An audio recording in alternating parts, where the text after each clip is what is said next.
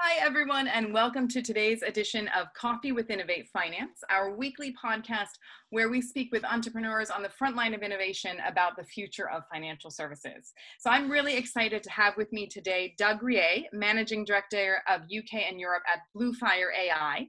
Now, Bluefire is really one of the most exciting fintech companies out there right now, uh, completely transforming digital markets. So, Doug, delighted to have you with me uh, this morning. Um, I know that you have a really interesting background uh, across financial services. You spent more than 15 years in institutional equity sales in global investment banks and have been based not only in London, but also spent quite a bit of time in Singapore and in Tokyo. And then you also had a strategic role implementing MIFID II, so a real wealth of experience in capital markets. I think to kick off our conversation, I would love to hear a bit more about Bluefire AI and what sets you apart from your competitors and what you're doing to change capital markets. Great. Um, so thanks a lot for having us on this week, Jean. It's, uh, it's great to, to join the podcast. Um, so just to introduce Bluefire, we are a capital markets intelligence firm. We were founded in 2016. Uh, we've got offices uh, Singapore, Hong Kong, uh, Toronto, London, and Mumbai. Um, our main focus is very specifically on, on one thing, really, uh, which is the early detection of unforeseen risk in companies. And that's uh, both on the downside and on the upside as well. And, and what we really do is, and we can talk a little bit more about the technologies we use and the methodologies and what, you know, how we do it. But that's our real goal is early detection of unforeseen risk in companies. And a lot of people use that uh, in the form of our main product, which is called Risk Radar. So that's a predictive risk status on companies, uh, where which we've got running on over 5,000 companies, including a couple of thousand in onshore China. Um, and that is a predictive risk status that you can use to basically sharpen your your understanding of risk in in companies um, for banks, for regulators, exchanges, for asset managers, and um, and then some of the more strategic, longer term work we do is because we can see both the down and the upside risk in companies. Um, we're very involved in some some interesting strategic work on investment manufacturing, where what we're doing is we're helping kind of reinvent the the production of a fund management kind of uh, asset management investment manufacturing. So, can you lower the unit cost of intelligence that's used to make funds that people invest in and to make the decisions that power investment. And there's some really really interesting work going on in that field but that's kind of our, our core space really is is that that single company unforeseen risk. Thanks doug. So so obviously looking at the risk piece i mean in the face of covid-19 but also the general evolution of financial services over the past few years i'm curious to hear if you've seen an evolution or a change in the way that industry government or other stakeholders view risk I mean, it's uh, absolutely is the answer. So, um, if you think about what what's going on in the risk market, and what we found is uh, a lot of our clients are in the asset management space, but over the course of this lockdown, we've been, I mean, incredibly busy, and we've been brought into conversations with a wide range of people, including bank commercial risk, uh, and all the way up to central bank, exchange regulators, insurance companies. What we found is that the the entire market has a couple of very clear vulnerabilities or blind spots in the way they look at risk. And you know the way it is right? If, if a door is if a door never opens I, I can lean on it pretty comfortably. It's only when someone opens that door i'm going to fall over through it. And and when i say that if you think about the way markets have traded for the last 10 20 years in an environment of qe and free liquidity for companies in terms of the way everybody thinks about things people's risk methodologies are they're very heavily based on beta, on companies basically being a product of their exposures to country risk or sector risk or quote unquote smart beta, their style risk, you know, growth or value or momentum. So um, everybody's built up risk systems that are very, very good at modeling those things. So looking at companies as a basket of betas. People also have developed mathematical models and, and ways of looking at risk that are pretty well defined in terms of they use the same sorts of ingredients and the same sorts of, of process, which is broadly speaking, and not in, not in everyone's case, but broadly speaking, very heavily reliant on market data like volatility to understand how risky a company is, and usually very kind of linear mathematics where it's backwards looking at the historic risk in a company and then using that to kind of predict how risky it will be in the future. And all of those things, there's nothing wrong with those things. That's worked really well for 10, 20 years. But the problem is, uh, no one really needed to bother worrying about what we call like the idiosyncratic piece, like the specific company risk that a tail event will happen, that something really unexpected will happen. And, and if you think about the, the headlines we're seeing right now around Wirecard, for example, um, you know, Wirecard is not the first big high profile shock collapse to happen in a very well owned, well publicized company. We've had it with Steinhoff, we've had it with Thomas Cook, we've had it with Burford Capital, you know, at certain points last year. You know, Hertz has just gone bankrupt. There's been a, a repeat history of these big shock collapses in companies and they always seem to wrong foot everybody's risk systems and that's because the way things are set up doesn't catch like tail events kind of mini black swans and they're not built to do that. And that normally is fine because those things don't happen that often. But this year covid has really brought all of those things home to roost. And there's a load of stats and charts that show this really well but um, i saw something that an asset manager put out at the end of april. The FTSE All Share has had more big outlier days three, four, seven, eight, ten standard deviation days by the start of April this year than it would normally have in a billion years, like over a billion years. Yeah. Like, so the market is full of these tail events, and that's exposing a lot of the, the, the blind spots in people's risk processes. And you know, there are other things happening in terms of the way companies are dealing with the situation that again just eh, people's risk systems aren't set up to see it and that's why we've been very busy because i think people have discovered that blind spots they were able to overlook for a long time are now a big big problem. And and i think that's going to continue to be the theme for the rest of the year like that's so interesting and, and shed so much light on sort of where we are in terms of dealing with as you said as well sort of mini black swans or what do we have coming up. I'm quite curious to also explore this conversation because in line with the changing attitudes towards risk uh, in light of covid-19 i know you and i spoke about this recently. We have seen, of course, a number of larger financial institutions really ramp up their innovation programs and, and, drive some of the partnerships that they're creating, particularly the asset manager sides, the investment banks as well. Can you talk a little bit about what you've seen in terms of partnering with some of the larger institutions uh, and how your experience has changed or evolved in light of COVID 19? Sure. So I mean, I think the way we see it is that banks, if you think about a bank or an asset manager, any financial firm, they really have two ways of looking at their their tech spend, their digital spend. There's kind of run the bank, and there's what we call change the bank. So the strategic change work. I think what we've seen in the past is that, with some exceptions, a lot of people have been spending their their digital and innovation money really on polishing their existing business model, their status quo.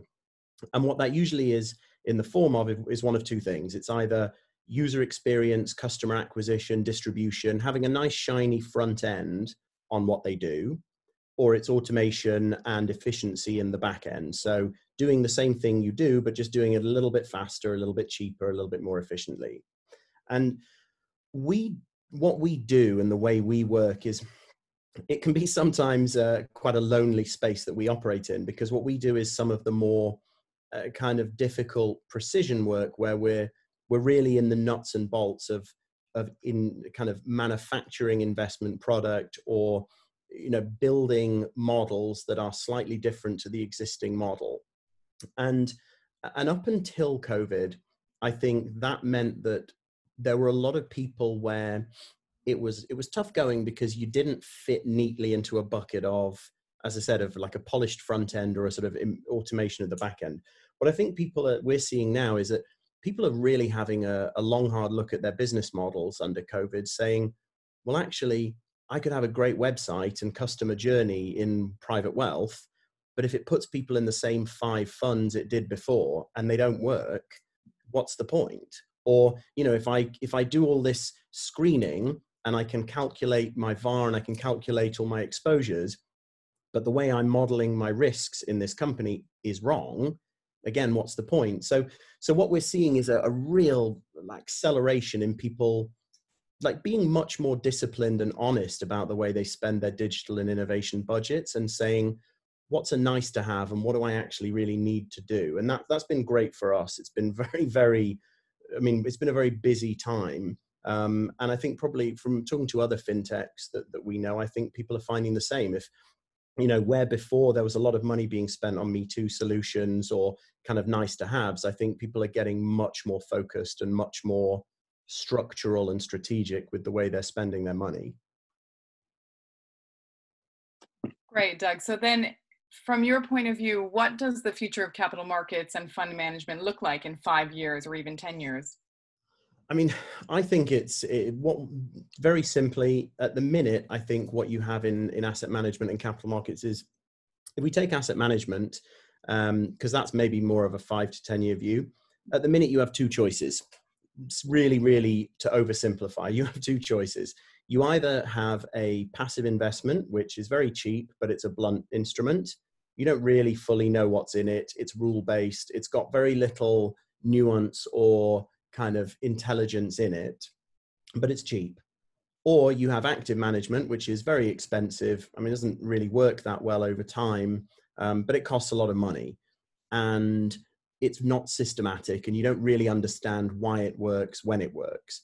I think on a five year view, where I would see capital markets and asset management going is is that you can develop something that sits in the middle of that, a best of both worlds, where it's either adding layers of intelligence onto passive investments so that it can operate a bit more like active, or similarly, bringing technology into active active management and automating and systemizing what it does so that it can be sold to people more accessibly at more of a passive kind of fee structure. And that's the kind of more of the five year view. Um, on the 10 year view, what I think is fascinating for cap markets in general is the mechanism for information moving around and for price discovery on companies is still heavily reliant on human beings and a very limited number of them and it's not scalable and it's very very kind of erratic i think there's a huge amount of work technology can can do to improve the asset, you know, asset allocation, allocation of capital, pricing, risk management, the whole central kind of function of capital markets, I think is still all there to play for on a 10 year view. Absolutely, Doug. And we're hearing similar sentiments uh, echoed from across our membership base and our stakeholders as well. So, very much agree with you on that front. I want to turn uh, the conversation slightly and look at uh, innovation across FS from very much an international perspective because you and Bluefire are quite interesting. You have a significant uh, portion of your, your company and your employees are based actually in Asia with a small office here in London uh, and expanding that outwards. You also help offshore investors access China. So, quite interested to hear what you see as some of the biggest differences between the UK and the Chinese markets in particular. Sure. So, I mean, it's a it's a really exciting market, a really difficult one, but uh, an exciting one to play in if you're a if you're a fintech. It's the main thing about it is is it really boils down to efficiency of the market. So if you look at the UK, you've got really deep, sophisticated pools of capital you've got loads of analysts, you've got experienced fund managers, you've got a mature financial media, you have good oversight from the regulator on companies' data, on their earnings reports, on their filings. You have good holdings data, so you know what everyone's doing. There's a real transparency and an efficiency in the way markets work. In China, you don't have any of that. So capital markets in China have only been open 20, 30 years. And you know, not only is the data not necessarily there at the same quality, but the human beings that really are the entire mechanism for information to flow to people, they just don't exist. And you can't create it quickly. There's no Wall Street, there's no City of London, and you can't create generations of experienced analysts and financial reporters overnight. So, what that does is it makes it a really, really difficult market to invest in if you're an offshore investor, and a really dangerous one because as anyone knows, if they Google China corporate scandal, you'll see there's obviously been a huge number of, you know, of corporate scandals and collapses that you can get burned in. But, you know, if you think about it from our point of view, using machine intelligence to replicate that function of, of you know, information transfer to really extract the truth about these companies, what's going on with them, it's the perfect market to do that and that's where we you know we work with some some of the world's largest asset managers and banks very specifically on China for that reason. Because if you think about the the London Shanghai Connect as, as you know opened last year, there's a big push for Western money to move into Chinese bonds and stocks because it's one of the few places in the world that still offers growth and inflation and returns, but it's really, really risky. You know, people need to do it, but they're afraid to do it. And so we're, you know, we've been very much at the heart of unlocking that ability to do it, to put the money to work in China.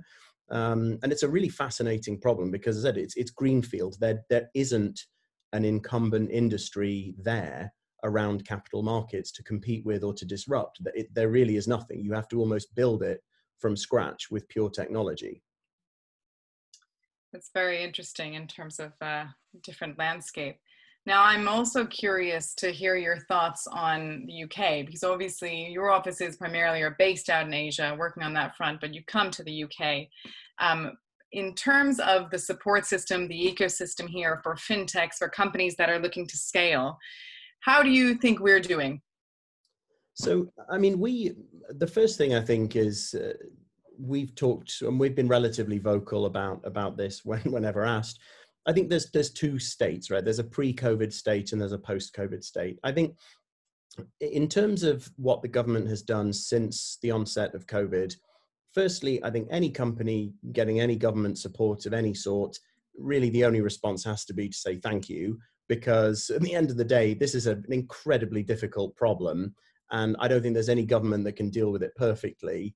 And I think that there are things that the government have done and have, that have launched that are very encouraging and that are a really good step in the right direction. I think things like the government, you know, like equity stakes for the government in promising firms is interesting. It's a good step. You know, the the innovation grants where there's much quicker kind of upfront funding and decision making that have been announced through COVID. That's great. That's a real step in the right direction. I think the the longer term backdrop before COVID, um, and I think Janine, you and I have talked about this before, but the UK is slightly different to some of the other markets we work in, in one very important regard, which is that the UK doesn't do upfront funding for research. So what that means is that as a fintech, if I want to do really innovative work, if I want to build something new and strategic and uh, you know and really disruptive, what I basically have to do is I have to go and maybe sell some of the company to a VC or to you know basically take capital to pay for it, and then I might get a tax credit benefit afterwards when I've monetized and you know and commercialized that research down the line but it's really all on me. The risk is all on me, and the benefit at the other end is obviously shared with you know the VC who I got my money from, or you know with society as a whole, or the industry, or the users of the product. What I what I I think is a a big difference in some of the other markets that are doing this really aggressively is is the ability to get upfront funding for R&D mm-hmm. is really a game changer because it encourages the more aggressive, more kind of difficult, the more exploratory work that really is long-term game changing for people. You know, the the kind of really, really big R and D moonshots that that you want to be doing. And I think that's something that I don't know if maybe state aid uh, restrictions have been an issue that stopped the UK from doing that more aggressively, or if it's uh, cultural or just a kind of legacy um, behavior. But that's the only thing about the UK that that longer term I think could change. But as I said, the stuff that's been done during COVID has been been I think a lot of steps in the right direction. Thanks, Doug. And I, I, think we'll definitely be looking at pieces like that as we undertake the UK FinTech Strategic Review going forward uh, for the remainder of the year as well. Um, just as a final point, we've been talking a lot about leadership, uh, particularly in the face of a crisis like COVID 19. I would be keen to hear from you just some thoughts as to how you're helping Bluefire really move through this crisis and helping your employees and your staffing as well. Sure. So, I mean, the things that I think anyone who's working in fintech will know it's tough, right? It is a even before COVID. I think probably the reaction of most fintechs uh, that, that, that I know and that I speak to when COVID happened was, great like and now this because you know it's it is a tough tough road to travel. You know, you're you're doing work where you are challenging a big incumbent industry or trying to work with that industry, and it, it can be very challenging and, and, and hard going. When you add layers of difficulty or struggle or challenge like this, it can, you know, it can just it can be even tougher. And I think the thing that for us, the thing that we really have always honed in on and that we always cling to, and that I think would be our advice to anyone in, in a fintech right now is be really, really crystal clear about what the problem is that you're trying to solve. And if you really, really think that you're solving a problem and you're doing it in a way that the incumbent industry can't do itself or that there aren't 10 other companies out there already doing, if you're really bringing something to the to the table, then you kind of stick it out and you kind of you really focus on that on that mission. And i think you have to have a confidence that if you are solving a problem that is real for people and you're doing it in a unique way you will persevere and you'll get through it. I think the flip side of that is that eh, you know we're lucky right? Because we do something that is very very relevant to the current situation, which is downside risk in companies. So you can imagine our experience may be different to a company selling a CRM system or you know a, a research platform. So, but for us, it's all about focusing on that that core problem you solve and the mission you're on, and staying true to that. Um, and the other thing is, you know, I think being disciplined about the areas in which you aren't solving a problem or the areas in which you don't differentiate yourselves or maybe you're not adding something of value to the chain. And if you can be really ruthlessly honest and disciplined about that, that helps you and it helps you stay on mission. And then the final piece is obviously it's it's not uh, anything to do with technology. It's just obviously taking care of your mental health. I think everyone in our company has been very very mindful that you know you have to take care of yourselves and you have to take care of your teammates but i think a lot of fintechs breed that anyway because the experience you go through as part of the sort of founding group of a fintech unless someone else has been through it they'll never really understand what it's like right it, it's it's really like kind of like going to war together so i think there's a real mentality of uh, you know of kind of compassion and care and solidarity amongst the team and you really have to lean on that and, and kind of carry each other through because you'll take it in turns, right? Someone in the team will have a bad day or a bad week when you're not, and you got to hold them up and carry them on your shoulders because next week it might be you. So I think those are the kind of the things at a, at a corporate level. It's all about the mission and the problem and being really ruthlessly focused on that. And then at a human level, it's just yeah, it's just making sure you take care of your mental health and, and kind of stay stay sound. I love that, Doug. Uh, and I think that is a great sentiment for us to end the podcast on. So, thank you so much for your time and, and for shedding some light on a lot of the topics we discuss on the international side, on the leadership piece, and also on really the, the changing face of capital markets as we see it. So, thank you again. And thank you, listeners, for tuning in to this episode of Coffee with Innovate Finance. Uh, do look out for our upcoming episodes. And in the meantime, please follow us on Twitter and LinkedIn or check out our website, innovatefinance.com for more on our upcoming events and programs. Until next time, it's goodbye from me, Janine Hirt, Chief Operating Officer at Innovate Finance, and look forward to speaking with you all again soon. Bye bye.